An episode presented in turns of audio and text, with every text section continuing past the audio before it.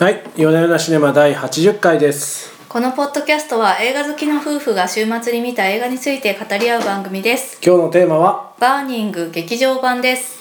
韓国を代表する名将イ・チャンドンの8年ぶりの監督作は村上春樹の短編小説「ナヤを役」を大胆に脚色したミステリー。カンヌ国際映画祭では批評家による得点が歴代最高評価を獲得し国際批評家連盟賞を受賞しています小説家志望の青年ジョンスは偶然再会した幼なじみの女性ヘミと肉体関係を持ち彼女の旅行中に猫の世話を頼まれます。ヘミはアフリカ旅行で知り合った裕福な青年ベンをジョンスに紹介し3人の奇妙な三角関係が始まります。ある日ベンはジョンスにある秘密の趣味を打ち明けます。それは古いビニールハウスを燃やすことでした。そしてこの日を境にヘミは忽然とし姿を消してしまうのですがというお話です。はい。ちょっとあらすじ今回長かったんですけどまあまあ多分聞いた人ねさっぱりわかんねえって思ったと思いますけれども これはちょっと見ていただかないと何とも言えない。もともとあの原作は村はい。上春樹さんの「納屋を焼く」っていうはい短編ですよね。そうなんですよねちょっと私ももう読んだのねすごい前なんでまあだいぶ昔の短編ですね。ですけど90年もっと前かもしれないですね。初期の短編ですからね。そうですね、うん。なかなかこれを映画化に選んだっていうのも不思議な感じがしましたがいやー難しいテーマだと思いますよ。あのですねもともとその企画っていうのが NHK でなんだかあのテレビで放送するためにアジアの有名な作家たちに声をかけて村劇場上春樹の、はいえへーー作品をあのドラマ化してほしいっていう依頼をしてたらしいんですよ。あそういう流れなんだね。であのイーチャンドンがですねでも自分はあの村上春樹の中でこうやりたいと思う企画があまりないなっていうふうに思っていたらしいんですけども彼がですね大学で教えていてその教え子の一人の女性が「うんうんこの納屋を役だったらどうですか?」っていうふうに提案をしてへであこれだっえ。たら自分が描きたいものが出せるかもということで、まあ、今回大大胆に脚色をしまして。うん。えードラマを作りでまあそのちょっとまあロングバージョンということで劇場版っていうのなをるほどね。あテレビ版があるんですかってことは？うんらしいですねそうなんだ。私テレビ版っていうのははちょっと見てないのでわからないんですけれども、あんまりないかもしれないですけどね。はいへえ、あ、そうなんですね。ということがあったのであのエンドロールにも NHK の、ねはいはい、出て名ました前がねいっ。ぱい出てましたねうん。なるほど。いいかがでしたかこの作品。いやーやはり素晴らしいですねどの辺が？うんあのですね今脚本講座に通ってるっていう話をここ最近ね、よく出てきますねこの話題。そういうねあのねドラマのテンプレートでは描けないものを描いているなっていうああ、まあ久しぶりかもしれないですよね。こういうなんていうかフリースタイルな。フリースタイルまあフリースそうですねタイルというか、まあ上なんですかねもうあの市場で攻めると言いはいますか。これこそが映画だなと思いまして あそこまで。物語を転がすためにあのセリフを書きといううのではなくーん。て映像で物語るというところなるほど。そうですねうん。そういうので久しぶりにこういう映画を見たなと思ってでうんその、あのラストに至るまでの嫌な感じ緊張感っていうのがうん。ずっと続いて最後にそれがテンションが切れるっていう、うん。こうピーンって張り詰めたテンションってもともとね張り詰めたっていうのはね、うん。ピーンってしてるのが最後にプツってこう切れるっていう感じ。っていうのがとても素晴らしいなと思いましてでそのあの間のエピソードっていうのもなんてことない感じなんですよ。でもなんだかこう目をそらせないものがあるというか眠くなるような要素ではないんですよね。結構長いんですよね実はねこの映画そう実は長い。2時間半ぐらいあるんですけど、でもずっとこの不穏な緊張感っていうのがですね続続いているのでそのラストまであのこれはどういうことなんだっていうふうに観客の側もですねこうもやもやしながら進んでいくのでうんこの緊張感をずっと維持できるっていうところも素晴らしいなって思いましたね。はい、一つ一つのねセリフとかね仕草とかはねそんな特別なものじゃないんですよ。うんなんですけどなんだか嫌な予感みたいなのまがあすごくね、前編にあるんですよね。まあ主要な登場人物3人ですけど3人ともちょっと満ち足りてないんですよね。あそうですねでね、うん一応金持ちであるところのそのベンといううんうん、役の方も、まあ、パーティーをやってるもののあくびしたりしてて、うそうそう。あんまりこう楽しめてないですよね人生そのものを。そうなんですね。この作品まあ要するにこの今の現代の韓国の中で、うん。あのなんくすぶっている若者たちの話なんですね。くすくすぶってるっていうと単純にあの満たされないっていう風なあの職がないとかっていう風に思われがちなんですけどあのベンみたいにお金持ちであっても彼はもう全てを持っていて、まあ、イケメンで社交的でねはい、ポルシェに乗って。クールにやってのけるっていうような人であってもでもすごく心の中に虚しさを感じているんですよね。うん。虚しくて仕方がないからあのまあビニールハウスを燃やすとか、なんかちょっと犯罪行為に手を染めている。まあなんか前半でそのアフリカの言い伝えでうん飢えたものには2種類いてうんリトルハンガーグレートハンガーでリトルハンガーはまあ食事に飢えたものでうんグレートハンガーは人生に飢えたものってああそうそうそう。いうセリフがありましたど。けどグレートハンガー3人が集まったそう。劇なんですね。あそうですね。うんうんでずっとこう彼らがタバコを吸ってるじゃないですか。吸ってますね、はいタバコだったりマリファナだったりね。はい。うんうんでこれもやっぱりあの火の象徴でもありそのくすぶっているっていうところの象徴でもあるのかなっていうふうにに思いましたね。まあなるほどね。ラストシーンでね大きく火のシーンが出てきますけれども、燃えてましたねはい、そういうあの内に秘,、ま、秘めた怒りといううか、ん、まあ、まあそういっ怒りたなのかな。怒りなのかな。怒りはあんまり感じなかった。怒りなんじゃないのかなって思いましたけど、ね、怒りなんですかね。その、まあ、一応主人公のジョンスは、うんうんうん。まあ、父親に恨みを持っているみたいな話は出てきましたけど、そこにこう怒りと言われる感情が付随してるかっていうとなんかちょっと種類の違ううーん感じがしましたけどね。うーん。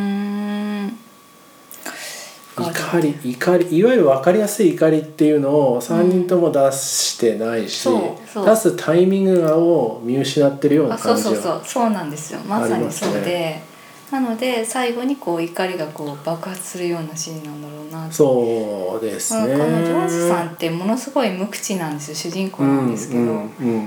まあ、作家だって言いつつもでも自分自身は世界のことがよく分からなくて何も書いてないですね書くべきか分ね。からないって言って、う何も書いてなない。であの周りの人からもこういろいろね言われるんだけれども、それに対してもこう何も自分からレスポンスを返そうとしないというようなもうはい従うがまま従うがままっていうのかな、まあでもバイト先では断ったりとかしてるからなんですけどそうあ確かにそういうシーンありましたね。はい。だからこう根本のところでは流されるのを選んでる感じしますよね。そういう、まあでも怒りをちょっと溜め込んでいるというかそうね。意見を言うことを溜め込んでいるっていう人なんですよね。自分の中ではこうモヤモヤはしているんだけれどもうん、うん。そこを抑え込んでいる主人公なのかなっていうふうに思いましたね。なんですかねこうですよね愛し方がみんなわからないみたいな感じですよねはと思いましたよ。あ、あでまあジョンスさんのそのお父さんっていうのが怒りっぽい人でねあの今裁判沙汰になってて。うん、うんね、そのお父さんが原因でお母さんも出て行ってしまっていてね。うん、で多分彼はずっとうちに怒りを溜め込んではいるんですよねまあそれはそうでしょうね。はそうでしょうね。いいるんだけれどもそういう状況に置かれた自分に対してあー自分に対してちょっと諦めの気持ちというか、うん。まあ受け入れつつそう。受け入れてはいるものななんですかねこうなんていうんですかインテグリティに欠けると言いますかインテグリティ？うなんか自分のリアルなものとその意識がちょっと離れてる感じがしますよねオーセンティシティに欠けると言いますか何と言いまますか。たカタカナ言い出したよ。いやだからなんかこう自分の人生をちょっと離れて眺めているようなあ感じ。あそう。あそうですね。そういう感じ。ちょっとちょっとまあ第二の自分がいて客観的に見てるよそういうことを言いたねかったんですよ。なるほど。うんまさにそんな感じですよね。ううんんうんまあ確かにそういう感じを描く映画ってここ少なくとも今年見た映画の中ではほとんどなかったので、うんなかったうん久しぶりかもしれないですね。うんうんこれはなかなか難しい映画だったと思いますねそうですね。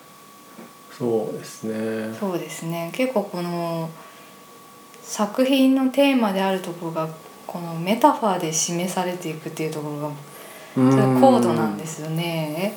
あうんの最初にですねヘミちゃんがですねパントマイムするんですね。しましたね。うん、でその時こうみかんむくっていうパントマイムするんですけど、その時に、まあ、何かがないっていうことを忘れればいいのよみたいな話するんですよね。うん何かがあるって思うんじゃなくて何かがあるのにないって思うんじゃなくて何かがないということをそもそも忘れればいいみたいな。これこそがなんかこう作品のテーマのようなところがありまして、その後のそのヘミの失踪とかね。あと猫がねあのいるはずの猫がいないとかね。猫そういうね。はい。猫と井戸ね。あ井戸ね。そうそうそう猫と井戸ね。そうだそうだ。井戸もそうですよね。そう井戸井戸はヘミはあったって言って、落ちたことがあるって言って、うん。ヘミの多分家族かなんかですよね親戚か、家族ですね。家族はこんなものはないっていうんだがそのジョンスのお母さんはあったっていうんですよね、うん。あれ不思議ですよね。やっぱあのジョンスのお母さんってあっち側の人なのかなって。いうあ違ってねいやわかんないですけど。ほらこう村上春樹ベースですとこう壁の向こうとかさ井戸の向こうとかそういうの出てくるじゃああないですか。そういうこと？そうそう。そうそうパラレルワールドがああるぞっていうのがこう彼の世界観のベースにあるような気はして。なるましてほどね。ジョンスのお母さんがっていう捉え方はしなかったですけど。うんえーとね。だからそのリアルに見てるものだけじゃないっていうのがこう春樹あー春樹そうあワールドの。そうそうそうリアルに見てるものじゃだけじゃなくてそうそう。目には見えないけれどもあるんだよっていうそうそう世界そうそうそう。そうそう。そでたまにそっち側から死者が来るっていうのであのジョンスのお母さんがまあこう死者そっち側からの死者みたいに、感じましたけどね。なるほどね。やっぱり井戸を知ってるんですよ。だから実はそのそっち側のワパラレルワールドであるんですよ。うーん。まあでもお母さんはその一瞬希望のように見えてても違うみたいなとこ全然。ろがあってそのお母さんがそのわざわざ電話をしてきててずっと無言電話なんですよね。で中盤以降であの「お母さんだよ」っていうのでかかってきて、まあ、ジョンスとしては久々久々に会うお母さんでね。もう父親にはね散々ひどい目に遭わされて、お母さんには希望を抱いてるわけですよ。うん。で会ったらあの借金取りが来てお金の無心でみたいな。しかもなんかカカオトークかなんかでずーっとチャットしてるんですよね。そうそうそうですね。はい。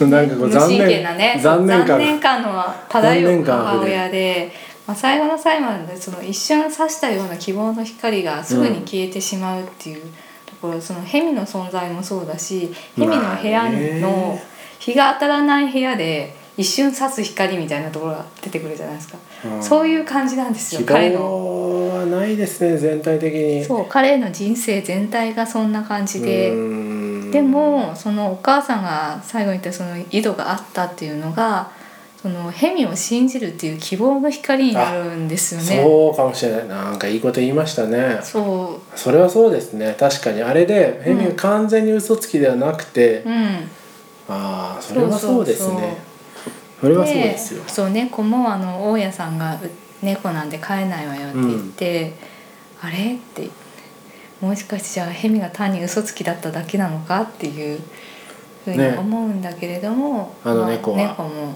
はい。演技のうまい猫でしたよね。あれはねきっとチュールで作ると思いますね チュールってあの猫が大好きなやつね。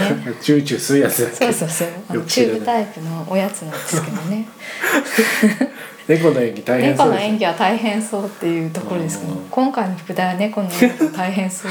これだけこう人生の深みに迫った作品の挙句に猫の話題で言ってしまうんですね。猫好きとしてはちょっといろいろ気になるところがありました。あ例えばベッドの下にトイレを置いて臭そうですね。しかもうんちがあ臭そうっていうかあそこでどうやって猫がうんちをすればよいのか。猫もですねうんちをする時はこうちょっと立って踏ん張ってするわけであそこだとちょっと踏ん張れないと思うんですよね。あなんであんなところそれはちょっと猫飼いとしておかしいんじゃないかっていやじゃあいないのかもしれない。だから猫飼いの皆さんへのこれは偽物だぞっていうメッセージなのかもしれないじゃんえー、そうなんですか。あというふうにまあちょっーと。というふうに遠いところがねその辺があの境界線になってるんですよ。何かがない、あるようでないみたいな、うん。目には見えないが存在する存在しないみたいな、うん。教会の物語であってその観客もこれはどっちなんだっていうふうにずっと揺れるような世界になってますね。うん。そうですね。うん。あとね気になったところとしては実家感がすごいっていうあのジョンスの実家の。ジョンスの家がねあさなんかね。ジョンスの家の美術がすごいです。も乱雑な感じ。うん。散らかりまくった。のすごいリアリティあるって思って。うちの母親の実家もあんな感じです。田舎でこう寂れなんててかさびれててねまあなんかよくわからないものがいろいろ置いてあるんですよね。なんかその家の中からもうすでに飲酒が漂ってるっていうか。飲酒？飲飲飲飲が？飲が飲酒の土地って感じがするんですよね。もうなんかあそこからこうここがもうな沼だということはみんな分かってるんだけど抜け出せないみたいな。まあでもなんか寂れた場所である。あのあれですねちょっとあの、まあ、原作にはないような、まあ、原作と比べるのは意味がないんですけど、うんうんあのそこがその北朝鮮との境目で、北朝鮮からのその何ですか対南放送がずっと聞こえてるっていうのもまたちょっとなんていうか裏さびれた感がしますようね。ん。北朝鮮からのあの放送っていうのは何を表してたんでしょう何なんですかねでまあそこの土地をわざわざ選んでその放送を入れたからには辺境なんですよねつまりは。辺境だっていうことを言いたかっただけなのか。うん。だとだと読読みましたけどね。うん。でもあれ結構ストレスだと思うんですよね。そういう日々の小さなストレスが積もり積もって爆発するっていううん。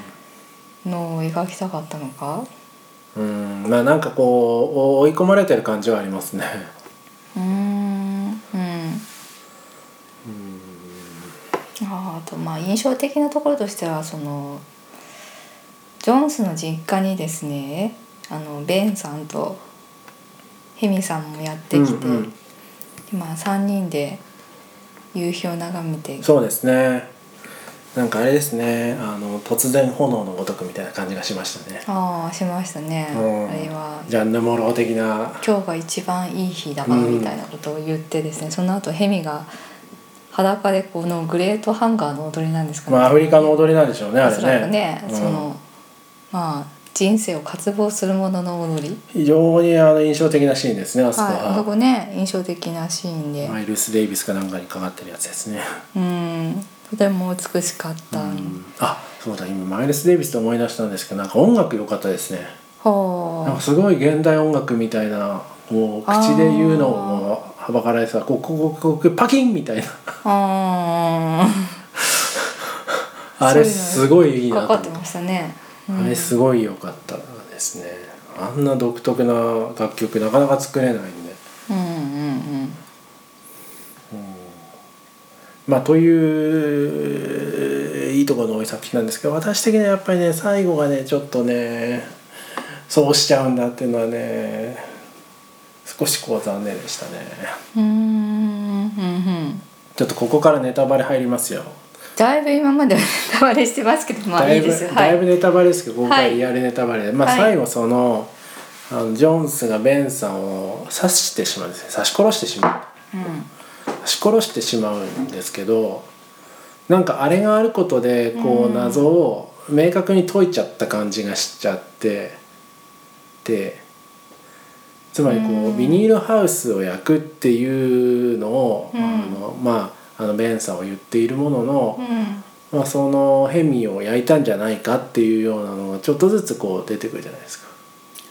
まあ、焼いたっていうか殺したんじゃないか殺した殺したんじゃないかっていうのは。池と池というかダムみたいなところに突き落としたんじゃないのかみたいな。なんでダムって分かったの？なんかあの池みたいなところでこう佇んでるああそこゃないですか。そそこかあそうかそうありましたね。はいまあ、そんなまあ、に複数の女性を殺したんだったらまあダムぐらいかもしれないですよね。とかねそういうふうにうん。埋め場所とかがあるそうんである。そうそうそうでまあちょっとずつヒントを出してきて、出してきてそうかもなっていうのなんですけど、うん。あそこで刺しちゃったことでそうでしたっていう 答え出しちゃった感じがして。ああでもそうとも限らないかなあとはそうですか思っていてもうちょっと謎のままで終わってもいいのかなと個人的には思ったんですね。結構あそこだけこうなんていうんですか全体的にこう感情の抑えたトーンできてうん。でこうあはっきりとはストーリーを言わないまま続いてきて、うん。最後のシーンだけすごい感情が高ぶってうん。いて、うん。ではっきりと行為がこうん。う刺し殺す行為がうん。出るじゃないですか、なんかね違和感あったんですよねあそこ。あーあそうですか。そうですね。ちょっと謎を残したままうん。あの観客に委ねて終わってほしかったなっていう感覚でした。もうその意味ではあの最後「ヘミは?」みたいなことを言ってたじゃないですかベンさんが。うんうんうん。だからもしかしたらベンは本当に知らないのかもしれないという余地を残したんだけれどもあそのジョンスが刺し殺したっていうところで終わっていてうん。ーなるほどね。まあそこだけ高いっていうのはそのずーっと張り詰めていた糸がプツって切れたっていうところなのでむしろそこがないとあの物語が締まらないような感じはしました、ああでもねそこなんですよ、はい。僕的にはなんか締めに締めちゃったなっていうのがあって締めちゃったな。そうそう。はい。締まらず終え終えてほしかったなってですか。いうのがあってちょっとねしなんですかね。ちょっとしらしらけちゃった感じが多少ありました。うん昔「わらの犬」っていう映画がありましてすごい真面目な男がですね最後あの暴力には暴力に走るっていう映あ画なんですけどー。それに似てるかなと思ってこうずっとずっとこうおとなしくた怒りを溜め込んでいって何も言わなかった男が最後こう暴力で表現をするというか要するに彼はずっと表現ができなかった。うーん。なんかこう表現したいっていうふうに思っているんだけれども何も自分では言えないし行動もできないっていう男だったのが最後そのなんか書き始めてはいるんですよね。あのヘミさんの部屋でなんか書いたりあ書いてたね書いてた確かに。そう書き始めてはいるんだけれどもでそのまあ殺人っていう行為でもって彼はその表現をしたっていうことなのかなってまあでも確かにそうなのかも。そうなのか。もそこでこうあの、うん。人生との一体感っていうのが、人生との一体感？うん。うん。統一感といいますか。うん。リアルな人生との統一感っていうのが出たっていうのが初めてその書き始めての,、うんうん。まあ、あの刺し殺しっていう行為なのかもしれない。うん。そうかもしれませんね。うんででもまあ謎の多い作品でありますんでちょっとぜひ皆さんも一度ご覧いただいてですねいやこういう解釈じゃないのみたいなのをそうですね。言っていただければいいんじゃないかなと思います。ぜひ。この他言っておきたいこととかありますか？この監督の話とかなんかうん。あったりします、えーとですねイー・チャンドンさんはですねえー、とペパーミントキャンディーオアシスシークレットサンシャインポエトリーアグネスの歌などで知られている名匠でございまして私特に印象に残ってるのは「オアシス」っていう映画ですね。ね、これもねなんだろうな虚構とその現実と行ったり来たりする映画なのでちょっとそこも共通していると言えなくもない。